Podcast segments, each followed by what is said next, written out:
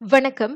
Covid தடுப்பூசி போட்டு முடித்தவர்களை Malaysia சிங்கப்பூருக்கு இடையே பயணிக்க அனுமதிக்கும் விடிஎல் திட்டத்தின் கீழ் பேருந்து மற்றும் விமான பயணத்திற்கான டிக்கெட் விற்பனை இன்று மீண்டும் தொடங்குகிறது. ஆயினும் அந்த தரை மற்றும் வான்வழி பயணத்திற்கான டிக்கெட் ஒதுக்கீடு ஏற்கனவே நிர்ணயிக்கப்பட்டிருந்த அளவை காட்டிலும் பாதியாக குறைக்கப்பட்டிருப்பதாக சுகாதார அமைச்சு கூறியது. மலேசியா மற்றும் சிங்கப்பூரின் அண்மைய கொரோனா நிலவரத்தை பொறுத்தே அந்த டிக்கெட் ஒதுக்கீடு அதிகரிக்கப்படும் என அமைச்சர் கைரி ஜமாலுடன் செய்துள்ளார் முன்னதாக சிங்கப்பூரில் பரவ தொடங்கிய ஒமிக்ரான் தொற்றை கருத்தில் கொண்டு இந்த விடிஎல் திட்டம் கடந்த டிசம்பர் இருபத்தி மூன்றாம் தேதி தற்காலிகமாக நிறுத்தப்பட்டது.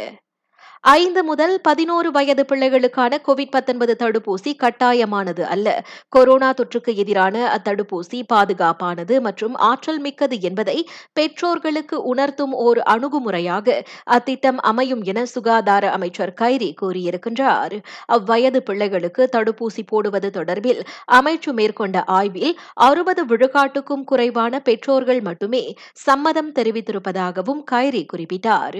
ஒருவேளை தடுப்பூசி திட்டம் தொடங்கி அதில் எந்த பிரச்சனையும் இல்லை என்பதை அறிந்து கொண்ட பிறகு இன்னும் அதிகமான பெற்றோர்கள் தங்களது பிள்ளைகளுக்கு தடுப்பூசி போட இணக்கம் தெரிவிப்பார்கள் என்ற நம்பிக்கை இருப்பதாகவும் அமைச்சர் சொன்னார் Mungkin selepas lebih ramai uh, menerima vaksin ini dan mereka melihat bahawa tidak ada apa-apa masalah, saya harap lebih ramai akan tampil untuk memberi kebenaran kepada anak-anak mereka untuk menerima vaksin. ஐந்து முதல் பதினோரு வயதுடைய பிள்ளைகளுக்கான தடுப்பூசி போடும் திட்டம் அடுத்த மாதம் தொடங்க உள்ளது.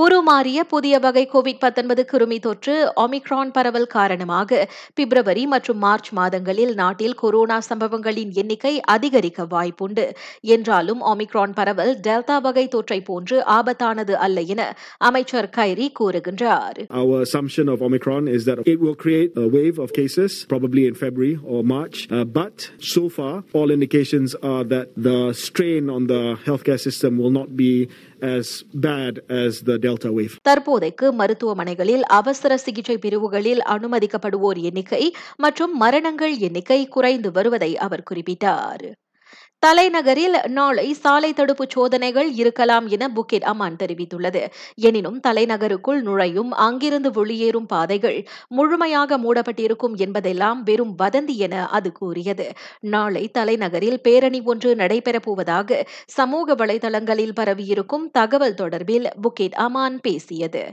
நான் சௌரியம்மாள் ராயப்பன். வணக்கம்.